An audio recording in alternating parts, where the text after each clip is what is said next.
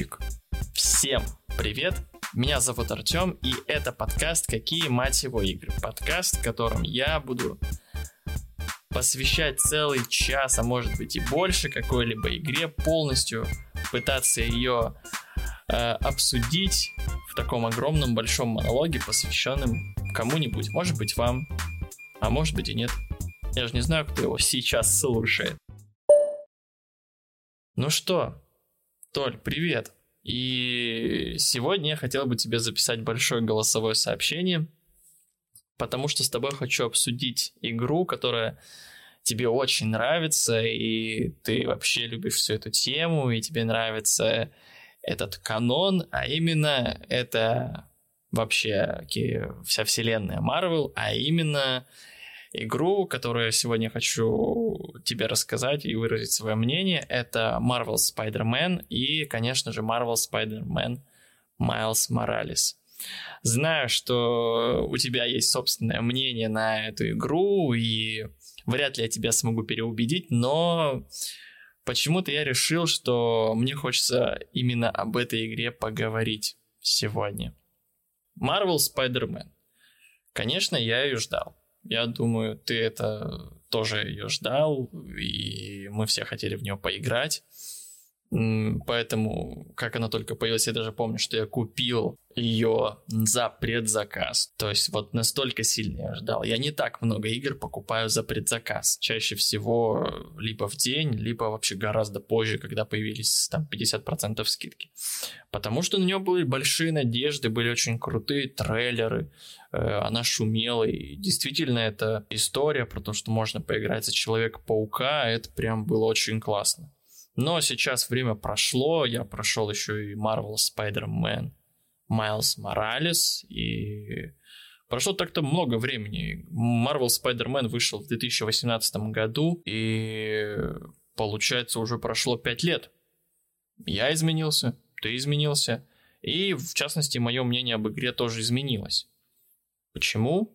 Потому что я прошел ее еще раз, выбил эту стопроцентную платину, выбил платину на Майлсе Моралезе, и я понял, что эту игру я видел совсем с другой стороны, и вот поэтому пишу тебе это голосовое. Э, мне игра очень понравилась. Это очень классная игра. Конечно, очень много ее сравнивают э, с серией Arkham, Batman Arkham. И с одной стороны, наверное, скорее всего, их нельзя сравнивать. Нельзя сравнивать только потому, что они абсолютно разные по тематике и разные по повествованию. Это, мне кажется, какие-то вообще просто диаметрально противоположные игры. Да, конечно, они используют в какой-то степени похожий, похожий, не одинаковый, буду говорить, похожий геймплей, но, наверное, даже в какой-то степени сюжетные какие-то вещи, но, в общем-то, я не скажу, что их нужно и вообще стоит правильно сравнивать.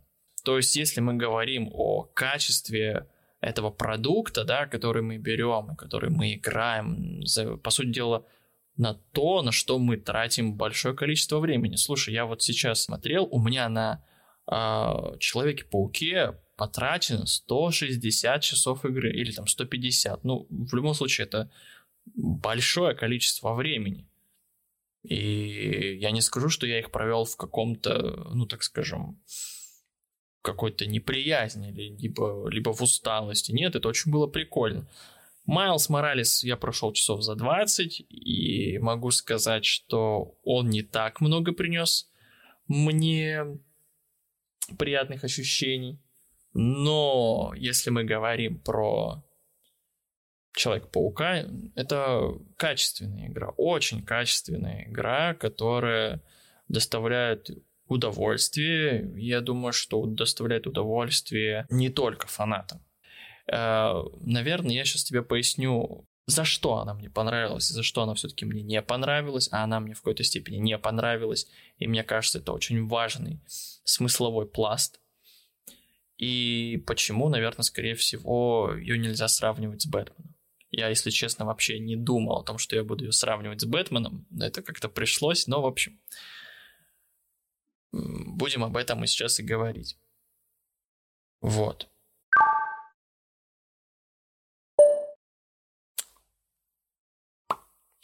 Итак, наверное, логично сказать сначала про сюжет, потому что здесь именно как раз и кроется э, величайшая проблема этой игры, как я считаю. Э, у, у Человека-паука на самом деле супер типичный сюжет. Причем, наверное, может быть, неправильно э, говорить о его клишированности. Мне кажется, большая проблема состоит как раз э, в мифологии вообще всех героев в целом. Если мы будем вообще углубляться в теорию, в понимание героев, на это есть тысяча книг, но если простыми словами, есть у нас человек. У него есть э, человеческие потребности, земные потребности, животные, как угодно можно называть. И он человек, то есть он может совершать хорошее, он может совершать плохое, но по сути дела он что делает? По сути дела его мораль чаще всего крутится вокруг морали его личности. То есть чаще всего человек может делать и делает то, что он хочет. То есть если я хочу пойти поесть мороженое, или хочу попить чай, я пойду и покушаю мороженое и попью чай. Так же, я думаю, то ли ты делаешь. Но когда человеку дается какая-то, э, так скажем, э, особое право или какая-то сила или э, все что угодно, ну, чаще всего ты понимаешь, к чему я веду. Я веду, чем больше сила, тем больше ответственность. На самом деле немножко веду к этому, но не совсем к этому. Когда человек простой, которого мораль крутится вокруг себя самого, вокруг его личности, получает сверхчеловеческие способности, так скажем, а, сверхчеловеческие права, будем, наверное, так говорить, или сверхчеловеческие возможности. Тут, думаю, можно много приводить каких-либо словосочетаний, я думаю, это понятно. То есть, когда человек, простыми словами, возносится над самим собой, то есть становится, ну, я буду, наверное, определять это как сверхчеловеком. Его мораль уже не может крутиться вокруг него. Чаще всего его мораль крутится вокруг каких-либо уже чело, че, норм человечества. То есть это а, мораль общества. Мораль общества, мораль человечества. То есть он перестает быть индивидуумом. И вот э, можно, конечно, говорить о том, что немножко в мифах там, Греции немножко другая история, но если мы будем говорить про все-таки мифологию супергероев, она именно такая.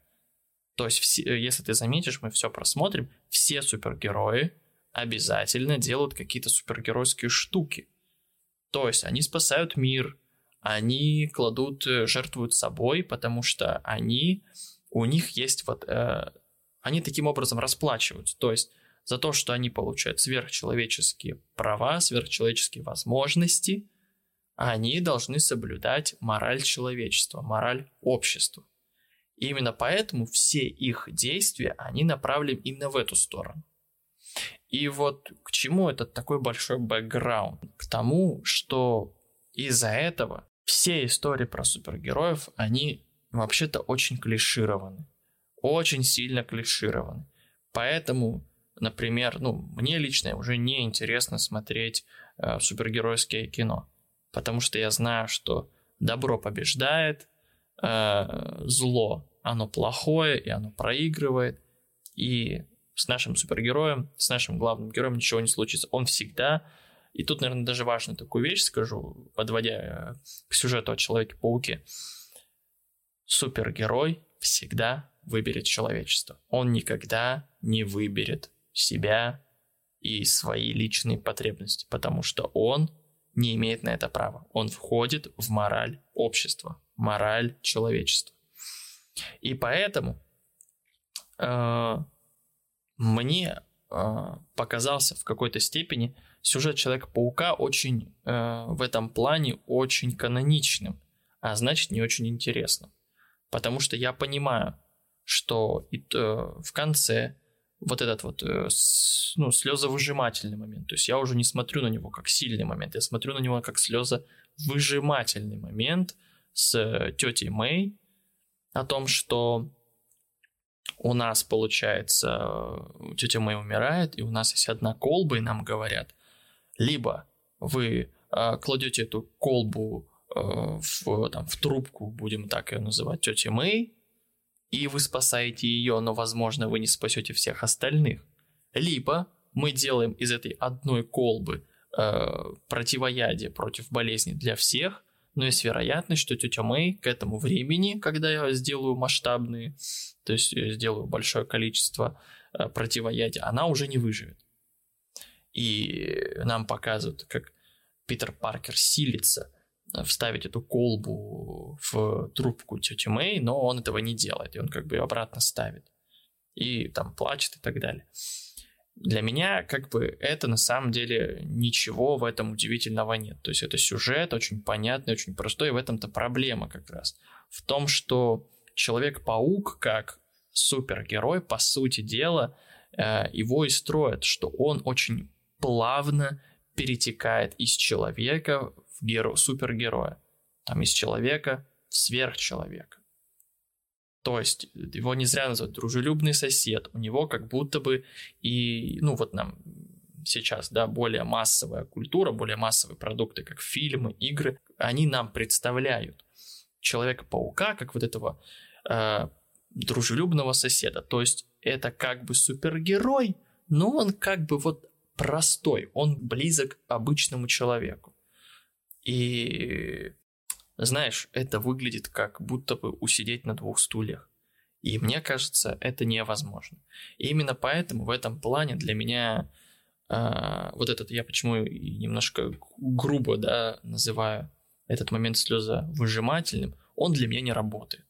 Потому что я знаю, как Человек-паук, просто я знаю, как поступает Питер Паркер. Потому что он взял на себя ответственность, он очень часто говорит о этих правилах, об этих об этих законах, об этой ответственности. Э, поэтому он делает это. Даже если мне показывают, что он вот что-то там вот там пытается э, пихнуть, там сделать, э, как в общем, именно начать крутиться вокруг себя и вокруг своей морали, я понимаю, что ну, это все обман. Он этого не сделает, он этого не совершит. И вот тут стоит проблема как раз вообще деконструкции супергероики в целом. Мне хочется видеть э, обратную историю. Мне хочется видеть, что супергерой переходит в стан человека. То есть он совершает что-то в рамках че именно своей человеческой натуры. То есть он снова уходит на мораль э, личности. Своей, своей именно. Именно поэтому сейчас очень так много супергероики, которая об этом говорит, она нам интересна. То есть это как раньше нам в определенный момент интересно было смотреть на добряков, на положительных персонажей. В определенный момент э, стало интересно смотреть уже на антигероев. А сейчас вообще мы переходим на то, что нам интересно смотреть за злодеями. Вот. Поэтому в этом, мне кажется, проблема э, Человека-паука. И самая большая проблема в том, что Майлз Моралес э, продолжает эту же тему, что Майлз переходит из Э, из человека в сверхчеловека, и он тоже имеет какие-то, так скажем, такие же, он должен тоже подвергаться этим же самым правилам. И, конечно, это все делается намного слабее, чем в Человеке-пауке, и это выглядит очень слабо, это выглядит очень скучно, и ты этому мало веришь, ты мало веришь концовке, которая, которая есть в Майлсе Моралесе. То есть, если Человек-паук, он в нем, в его сюжете есть какие-то интересные аспекты, я про, про них тоже проговорю, то Майлз Моралес, урезанная игра, так скажем, маленькая, да, переход от первой части Человека-паука ко второй – она не успевает не, не дать никакой-то глубины, и я вижу обычный классический сюжет, каноничный, и он меня вообще особо-то не сильно трогает. И это, конечно, расстраивает. Что интересного было в сюжете про Человека-паука? На самом деле а, в Человеке-пауке была очень интересная сюжетная рамка про доктора Октавиуса, то есть учителя Человека-паука, потому что здесь можно рассмотреть, опять же, учитель-ученик. Что такое ученик? Ученик, по сути дела, это некая измененная копия учителя, потому что учитель передает э, свое наследие, да, свой характер, свою какую-то модель поведения и действий э, своему ученику. И вот здесь это очень интересно рассматривать, потому что, по сути, Человек-паук, именно Питер Паркер и Отто Октавиус, это две стороны одной медали. Потому что Отто Октавиус также получил свои способности, также получил вот это сверхчеловеческие права, но вместо того, чтобы делать, э, чтобы войти в рамку э, человеческих моралей, общественных моралей, он все равно крутится вокруг своей морали. Причем морали низменной, и он крутится как раз а, вокруг отрицательных качеств. И вот это гораздо интересно смотреть на такую дуальность, что вот у нас есть Питер Паркер, его ученик, который а, а, восхищается своим учителем, потому что они очень похожи. Нам об этом говорят не зря, как бы можно, ну, это уже немножко притянуто за, за уши, ты можешь мне сказать, но они оба, да, Человек-паук и осьминог, это, это какие-то э, вот эти конечности, передвижения, какой ну, как будто бы чувствуется какая-то э, пластика в них одинаковая. Они оба умны, они э, талантливые, и вот это интересное сходство, оно потом как раз интересно играет, что именно у Человека-паука, потом у Питера Паркера и происходит этот слом. Он понимает, что Отто Октавиус мог стать лучше, мог быть лучше, но он не стал, то есть он не перешел, он наоборот ушел в какую-то другую историю. И это их сильно разделяет, то есть Человек-паук, который стал сверхчеловеком, Питер Паркер, точнее, который стал сверхчеловеком и ушел в, человеческую, общественную мораль, стал э, выше себя, выше простого человека, выше своей личной морали, выше личных своих каких-то желаний, потребностей.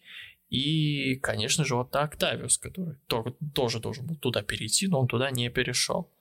И в этом и происходит э, как раз история про предательство, про разочарование, ну и про потерю, конечно же.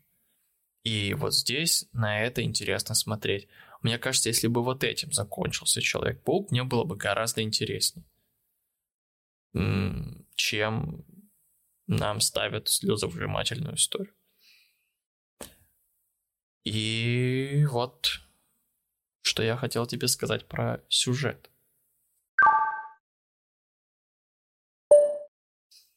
Слезовыжимательные моменты меня слабо интересуют, зато противостояние э, персонажей, э, дуальных персонажей, то есть они э, один это противопоставление другого, на это интересно противоборство смотреть. Конечно, можно, ты можешь мне заявить, что ну там же было очевидно, что он там свихнется, там, или это было очевидно, что он злодеем будет, или что в этом интересного. Потому что здесь есть конфликт. Здесь есть конфликт, и причем не только внешний, но и внутренний. Потому что как бы мы понимаем, что а почему человек, Человек-паук не может сделать точно так же? Почему вот Октавиус не сделает точно так же? И мы видим эти зачатки, мы видим эти изменения. В Майлзе Моралесе, если мы все-таки затронем сюжет, там тоже пытаются нам м- дать какую-то историю противоборства двух одинаковых персонажей. Это подруга Майлса. Если честно, я не помню даже ее имя, но нам тоже пытаются пропихнуть, что она такая же, как Майлз, и она поступала из личных соображений, но потом вдруг осознала, что нужно поступать по-другому. И нам здесь дают вот эту историю про выбор. Вообще, кстати, в Человеке-пауке очень интересная вот эта история выбора той или иной стороны, и как ты можешь ей придерживаться, то есть до каких, до каких пор ты можешь э, ее держаться – эта история тоже интересная и в Человеке-пауке раскрывается. В Майлзе Моралезе все это раскрывается на слабом уровне. Дядя Аарон э, Майлса, который непонятно, почему он там злодей, точнее он такой антигерой, и он поступает очень тупо, когда говорит, вот мальчишку не трогайте, Человека-паука, ну вот эту забирайте, я сейчас тут ее подставлю. Ну, блин, ты же прекрасно понимал, что они его тоже заберут. И очень-очень сильно клишированный злодей вот этот вот, э, который делает там какой-то, типа, какой-то ультрамиллиардер. Он вообще отвратительно выглядит и вообще, ну, как бы, он, он плоский. То есть даже о, если мы говорим про злодеев, да, например, в Майлсе э, он есть, он определенный, он точечный, то есть э, подруга Майлса, она не злодейка. Это прям, она не тянет на злодея. Э, то есть нам пытаются прям неприятного персонажа, это вот там, я говорю имя, даже его не помню, какой-то светловолосый миллиардер. В Человеке-пауке хотя бы у каждого персонажа есть какая-то определенная глубина. Мы так интересно перешли на персонажей, ну, в общем. Э, если мы берем того же Аскорб, да, я не помню там вот этот не Отто, а кто он там, Оз, а, Оз, Осборн, да, Осборн. А, Аскорб это компания. В общем, Осборн, Норман Осборн, он тоже имеет какую-то свою глубину. Э, то есть мы видим его вроде бы как тоже богатеем, который такой злой, типа на-на-не, он плохой, но в то же время мы понимаем, что у него жена умирала, и он пытался ей помочь спасти. У него с сыном что-то не так, потом только мы узнаем, что с ним не так. И вот это интересно смотреть. Вот, то есть мы видим причины того, почему персонаж так или иначе поступает. В Майлсе Морализе этого нету. Мы видим картонных персонажей, которые вообще никак особо не работают. В частности, Майлз Моралес, опять же, ну, Майлз, понятно, мы говорим, что он, он стал героем, и он будет поступать по определенным причинам. Э, его подруга, ну, там просто какой-то э, непонятно не оп- месть, которая не оправдана ничем, кроме того, что вот этот мужик убил, и я уничтожу, что он сделал, а то, что это может причинить какой-то м- вред там другим людям, ну, я, не, я про это не знаю. Что ж, теперь мы перейдем к геймплею. Мне кажется, опять же, как это все раскрывается. В Человеке-пауке Marvel Spider-Man круто работает геймплей и круто работает э, дизайн. Ну, мы поговорим про геймдизайн, да, вообще в целом э, про графику, про постановку, э, какие локации, что с ними происходит в целом поговорим чуть попозже, наверное, но сейчас я имею в виду, что про геймплей, то есть как вообще игра играется. И игра играется очень круто, то есть э, я вот сейчас могу сказать о том, что, э, во-первых, геймплей работает на сюжет и работает на персонаже. И как раз мне очень нравилось играть именно в те моменты, когда мне показывали Человека-паука как именно человека простого. То есть это поиск рюкзаков из его прошлым, это какие-то достопримечательности, это научные станции, это все, что делало из Человека-паука человека. И это круто. То, что геймплей абсолютно хорошо привязан к сюжету, э, к внутренним канонам супергеройским. Это классно через геймплей мы э, очень хорошо раскрывается Человек-паук со всех этих сторон. С человеческой стороны и раскрывается со сверхчеловеческой. То есть мы говорим про то, что он там испытания бригадира проходит, он э, останавливает преступления, и эти все вещи, они хорошо-хорошо собраны, хорошо скомбинированы. Их и самое важное, кроме этого, их еще интересно проходить. То есть у тех же научных станций да, они там ну, иногда чуть-чуть повторяются, но у них у всех какой-то маленький микросюжет, причем потом между этим маленьким микросюжетом есть какой-то э, внутренняя красная линия, которая проходит э, через них, и мы что-то узнаем, да, то есть мы, например, узнаем о том, что почему-то на одной станции хранятся э, много гигабайтов э, информации о каких-то генетических экспериментах, например. И это круто, это классно, что все-все-все подвязано на единый сюжет, на единый канон всей этой вселенной, всей этой игры, которая будет раскрываться потом. То же самое задание Черной кошки, да, они были, и потом нам, конечно же, их показали дальше в ДЛС. Появляется сама кошка. Круто, круто, что геймплей, который мы играем, сюжетные миссии, которые мы видим, они, и не сюжетные, кстати, они связаны. В этом плане еще очень, круто проявляют такие вещи, как газеты. То есть газеты в таких красных баках, может быть, ты их, кстати, видел, может быть, нет. А, после каждой миссии основного сюжета, после прохождения ее, она меняется, и можно собрать все газеты. Я не знаю, я, к сожалению, наверное, этого не сделал. А, у меня там что-то не так много газет. Но это круто. Потом очень классно, что мир на тебя отзывается. Например, есть э, вот эти вот подкасты, там не подкасты, а получается прямой эфир Джей Джона Джейсона, где он что-то рассказывает после каждой сюжетной миссии, после какого-то каждого сюжетного задания или дополнительного задания. Джейсон что-то рассказывает, и он даже реагирует на, на смену костюма. То есть, если ты одел там а, костюм панк-паука, он про это говорит. Если ты одел костюм там какой-то с горящей головой, привиденческий, да, он тоже на это реагирует. Это офигенно. То есть э, геймплей очень хорошо связан и в такую косу, которая подсоединена к сюжету, к самой игре. И его можно, наверное, очень долго хвалить. То есть, если мы там, ну, давайте будем потихонечку идти. Э, полеты на паутине хорошо сделаны. Они супер тактильны, они супер понятны. Очень приятно э, летать по этому Нью-Йорку и вообще этим классно, э, классно так передвигаться. Ты ощущаешь персонажа, его, как говорят, его физику, его массу. Круто. Особенно это классно потом реализовано э, в Майлсе Моралес этими приблудами для PlayStation 5, там всякими тактильной отдачей, э, вибрацией, триггерами. Он, конечно, супер добавляет к полетам, причем там плюс эти 60 FPS.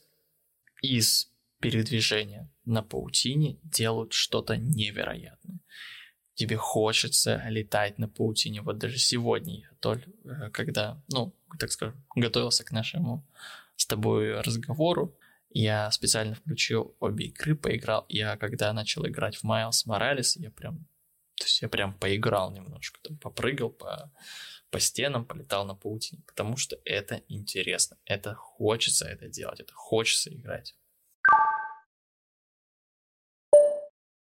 Если мы будем говорить про боевую систему, в общем, про боевку, драчки и вообще все это мне не очень хочется с этим сравнивать, но это история про up, да, называется. Она удобная, практичная и более-менее удобно. Точнее, не то, что более-менее, и удобно пользоваться. И ты получаешь от боя удовольствие. Единственное, конечно, волны врагов там, да, на сложном уровне, они, конечно, зашкаливают. И иногда ты просто там, ну, паришься люто. Но бить врагов, причем там раскидывать их паутиной, использовать различные э, приемы, использовать различные гаджеты, да, как в игре они названы. Интересно. Э, то есть поднимать их в воздух, бо- эти паутинные бомбы, что там еще было, всякие штуки, которые нужны для стелса, да, для незаметных каких-то э, совершения каких-то незаметных действий, они тоже хорошо пользуются и в бою. И в целом, в целом, все это органично смотрится, то есть это не вырывает тебя. Особенно очень круто, что, например, управление, оно действительно, действительно сделано так, что ты этим можешь пользоваться, не заморачиваться, твои руки не ломаются, пальцы в порядке, и ты это используешь, это красиво, интересно, удобно. И сейчас мы я говорю как раз про те вещи, которые я думаю, Толя, ты со мной согласен. Они классные, крутые. Что еще хочется? Вообще, сам город интересно исследовать, потому что дополнительных заданий огромное количество. Но можно еще важно сказать, что все это плавно перетекает в Майлса. А, и, в общем-то, ну, как бы, если я говорю про Marvel, Marvel Spider-Man, я говорю и про Майлса Моралеса. Все то же самое, все так же, только мы говорим о том, что в Майлсе Моралесе еще добавляются суперсилы. Там это, элект... это биоэлектричество и невидимость. Невидимость э, я редко и пользовался, не особо она такая сверх прям нужная, хотя для стелса она становится сверх имбой, просто невероятной. А то же самое, например, биоэлектричество, оно очень круто реализовано, очень классно и эффектно, причем оно сделано, да, как такие супер удары. Это было, это самое смешное, после того, как ты возвращаешься из Майлса Моралеса в Человека-паука, тебе этого не хватает. Вот это удивительно, что есть интересные э, в Майлсе Моралесе доработки, которых не хватает в Человеке-пауке. Хотя, по сути дела, я могу сказать, что, ну, как будто бы, как будто бы для меня Spider-Man, Marvel Spider-Man, она более, ну, такая талонная, будем так говорить. Э, что было получше в Майлсе Моралесе и не очень хорошо в Человеке-пауке, если мы говорим про геймплей, это, конечно же, вот эти супер э, запарные преступления. Их в Человеке-пауке, их, во-первых, много, я вот сейчас даже могу сказать. Вот, например, есть преступления бандитов, преступления демонов, преступления заключенных, преступления Соболя. И, если не ошибаюсь, еще какие-то... А, ну да, демонов там заключенных. То есть четыре вида преступлений это, ну, это трешак. Почему? Потому что они появляются, во-первых, рандомно, и всегда какие-то промежутки времени после, ну, между промежутками, и они всегда после какого-то промежутка времени. То есть, типа, не может быть сразу там два быстренько, там, одно, потом второе. А это вообще-то важно для платины, например, для прохождения на 100%. То есть для человека, который просто решил пройти игру, ничего сложного, как, например, мы с тобой, да, в начале играли. Но когда мы говорим про платину, то становится геморно. Почему я на этом акцент сделал? Потому что мой брат Артурик сейчас тоже проходит, и он как раз столкнулся с этой историей. Он уже в Человеке-пауке все прошел. Остались только эти преступления и он сейчас должен там по 10, ну не ладно, громко сказал, по 10, по 3-5 минут просто летать э, в определенном куске Нью-Йорка, чтобы появилось какое-то преступление. Какие, хочу с тобой поделиться, какие мне понравились э, вот эти вот побочки как раз. Мне очень понравилось в Человеке-пауке побочки как раз научной станции и э, с черной кошкой, потому что и, а, и, ну, конечно, достопримечательность фотографировать. Наверное, скорее всего. Хотя, например, ну, рюкзаки, кстати, рюкзаки тоже неплохая история, потому что узнаешь бэкграунд Человека-паука как человека, да? А как вы видите, я сегодня на это дал очень... А я сегодня на это тебе дал очень большой акцент. И, ну, научные станции, опять же, к этому приводят, потому что в них есть какой-то скрытый сюжет. А, загадки черной кошки, они просто интересны, потому что они реализованы интересно, что нужно заниматься вот этим pixel hunting ом, и это классно, что ты такой где-то ищешь, что-то смотришь, есть какие-то визуальные подсказки. А, в этом плане, например, достопримечательности меня не особо радуют, потому что круто, если нужно, чтобы ну, ты сфоткал какую-то, сделал хорошую фотографию. Потому что иногда хватает просто в воздухе просто нажать на фото и все. Ну, такое себе, как бы не самая крутая реализация.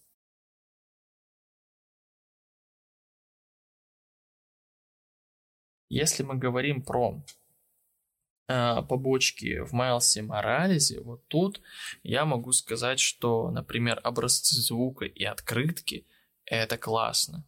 Э, открытки это хорошая история про загадку, да, где, где там э, находится та или иная открытка, хотя она не особо сложная, да, потому что включаешь чутье и уже все видно. Но классно передается история. Мы еще вот к этому, вер... опять же, вот я говорю, что к счастью, и в Человеке-пауке, и в Майлсе Моралесе геймплей, как вот эти вот он не является чем-то отдельным, каким-то придатком. То есть это просто пазл, который соединился. А это какая-то происходит диффузия между сюжетом и геймплеем. Они пересекаются, и это классно. удивительно, что мы узнаем об отце и бэкграунде отца и Майлса. В этом плане и потом крутая заставка в конце, как они вместе играли в э, баскетбол. Многого стоит. Также и образцы звука. Образцы звука — классная мини-игра, где ты должен понять, что это за звук. Конечно, местами было просто нереально понять, осознать, куда нужно, блин, встать. Но опять же, это интересно.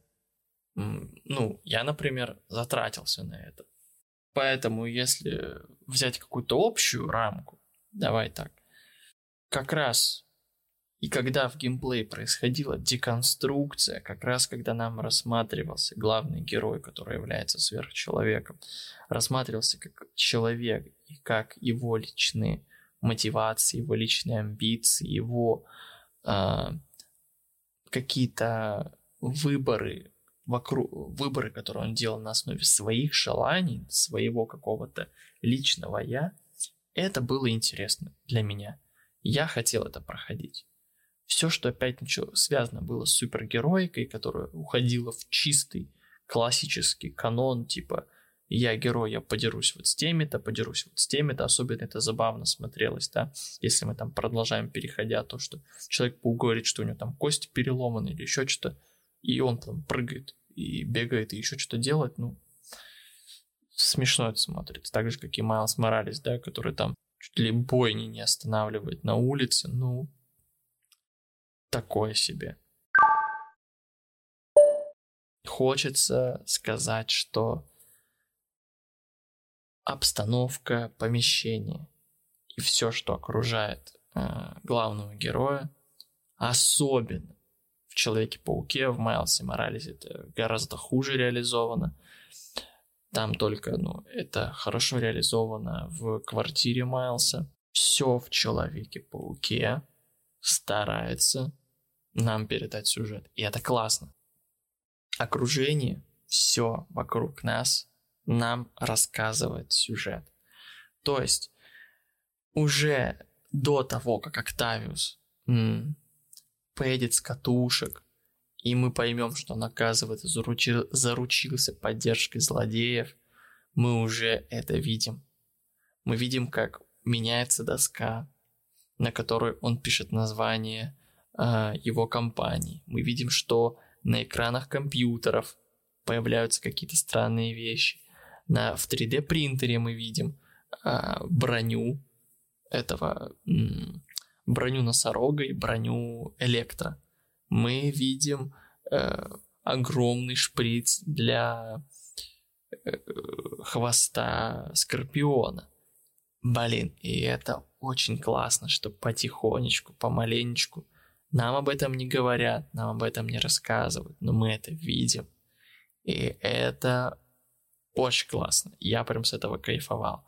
А, мне очень нравится, как разложили вот эти вот голосовые сообщения, как видно, что происходит с э, кабинетом Отто, что происходит с кабинетом Питера Паркера, что они меняются, что происходит с улицами вокруг, э, улицами в Нью-Йорке, то есть появляется Соболь, появляются блокпосты, э, появляется кто он там, ну вот этот один из злодеев, негатив, ты можешь бежать, и появляются злоде... э, вот эти вот люди под действием негатива.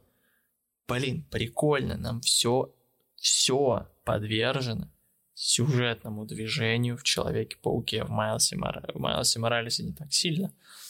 Там как бы так, от силы. Э, в Человеке-пауке все играет на это. Все играет на сюжет. То есть мы видим обстановку, в которой находится Норман, да. Мы... Майлз и Моралес пытались на этом поиграть. Не особо сильно получилось там в тайном логове. Не бродяги, а в тайном логове его подруги. Кстати, в тайном логове бродяги, кстати, тоже такая же штучка, пытались с этим поиграть. Там были какие-то интерактивные вещи. Просто в Человеке-пауке этого больше, это насыщеннее, это смо... и это прям работает.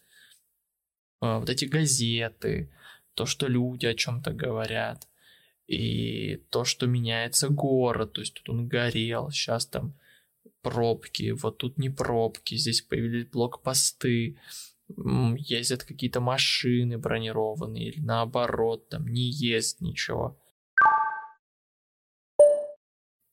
Теперь вообще про, я как-то называю, experience. в общем, про те ощущения, которые дает вообще Человек-паук и Майлз Моралес в целом. Э, ну, мы понимаем, что Майлз Моралес вышел для PlayStation 4. То есть никакой там тактильной отдачи и адаптивных триггерах не может быть и речи. Но, если мы говорим... О, кстати, опять же, возвращаясь к сюжету, ну это мы, наверное, ладно, потом вернемся. А, если мы будем говорить об вот этом, какой опыт, как, что мы получаем в Человеке-пауке, понятно, что мы смотрим кино, и когда персонаж в кино или в игре двигается, мы видим, что он двигается. Когда персонаж разговаривает, вот, то есть он что-то нам тоже передает. То есть, по сути дела, мы привыкли к визуальному и аудиальному э, восприятию информации. То есть через речь и через движение главного героя, вообще людей в целом.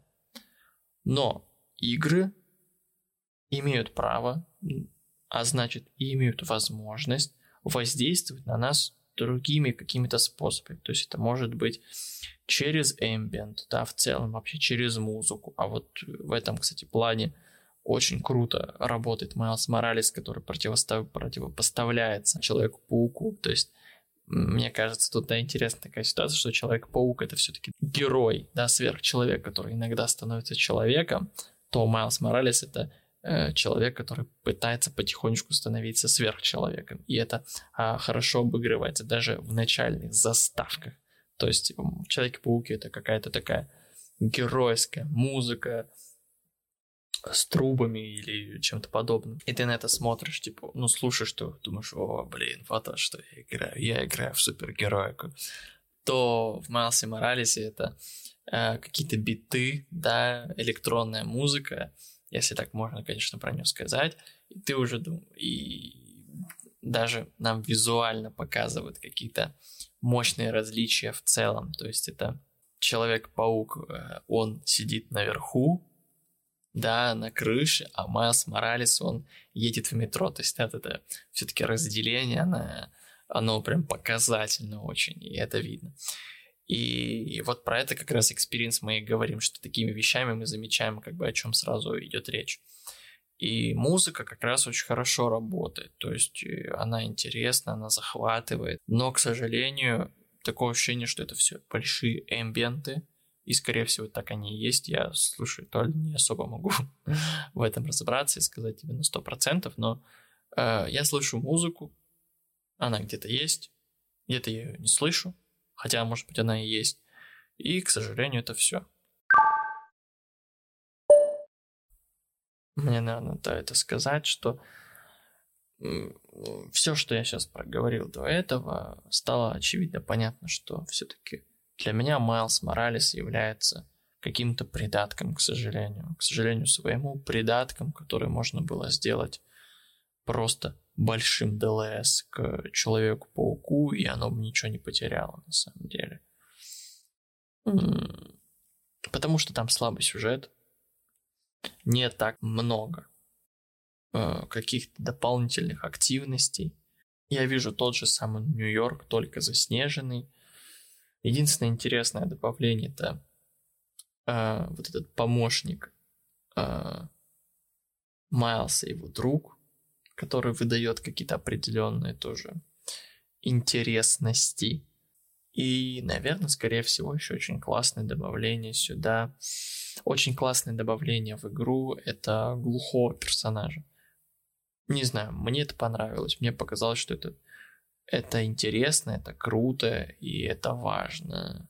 В остальном же игра сильно проигрывает Человеку-пауку и вообще и, и в целом не хочется прямо сильно ругать как скажу, Майлз Моралес для меня не работает. В целом он не работает. Как игра. Как вот какая-то, даже так скажу, как самостоятельная игра не работает. придаток к первой игре. Да, если в Майлсе Моралесе э, удивительный или интересный experience и опыт, он есть. Спасибо адаптивным триггерам, спасибо 60 FPS, спасибо вибрации. Это классно. Спасибо за новые побочки. Их получается... Что там сейчас? Две получается? Ну да, скорее всего даже. Одну, наверное, скорее всего.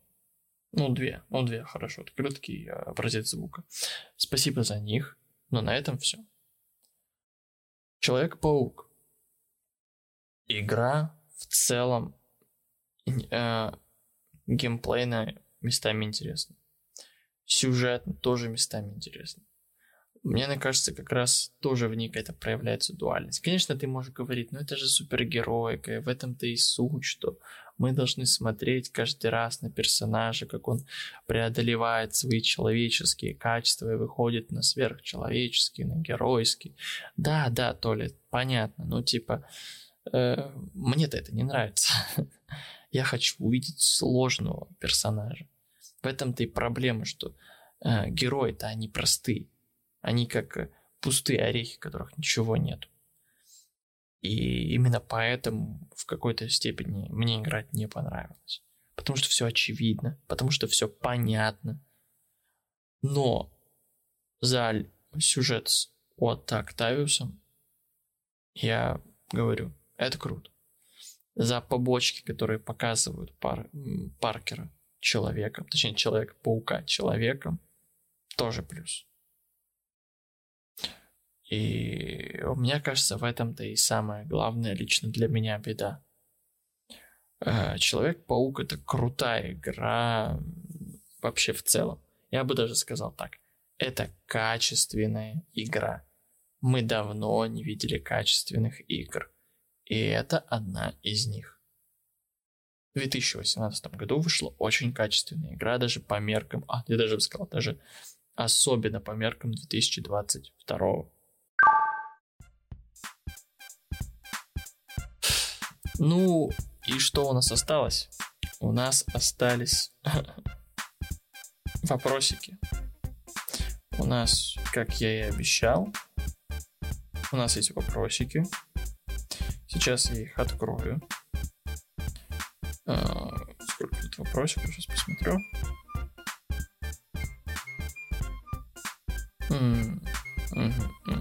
Целых четыре вопросика. Итак, вопрос от Стаси. В чем заключается уникальность данной игры? Почему было принято взять на рассмотрение именно ее? Ну, Стась, потому что... потому что я хотел эм, с Толей поговорить об этой игре. Поэтому... Э, так скажем, свой монолог передать Толе об этой игре. Э, Корене задает вопрос. Не могу пройти миссию. Очень злюсь. Что делать? Э, я предлагаю тебе, Корене, просто больше играть. Потому что, ну, действительно, с джойстиком и со стиками нужно разобраться. Э, Катя задает вопрос. Меня бесит Мэри Джейн. Что делать? Я, собственно говоря, за пару паук-кошка. А вам она как?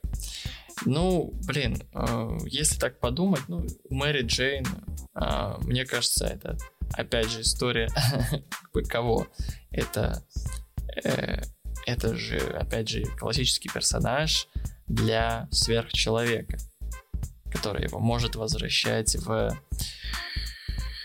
в человеческую историю. А женщина-кошка это как раз э, момент, когда она сверхчеловека возвращает именно в моральном плане, да, в плане его личных амбиций в сторону человека. То есть он человек, сверхчеловек, но занимается, но крутится не вокруг общественной морали или морали общества, человечества в целом, а именно своих каких-то вещей. Поэтому просто у меня нет, э, мне не, нет такой позиции нравится или не нравится, скорее всего, э, скорее всего, просто я могу сказать, что ну, это две разные позиции, три, две разные, два разных э, как-то два разных лагеря фанфиков. Вот и все. Андрей спрашивает, как разгадать все загадки загадочника в Batman Arkham Knights? Э, ну как? Берешь, разгадываешь, что не получается, можешь посмотреть в э, этих всяких там трейнерах, трейлерах во всяких там прохождениях. Я вроде бы так и делал. Как-то так. Ну что ж, на этом все. Надеюсь, Толя, ты меня услышал. Ну, вроде бы вот и все. Устал я, конечно, говорить, но на этом все. Мое голосовое сообщение заканчивается.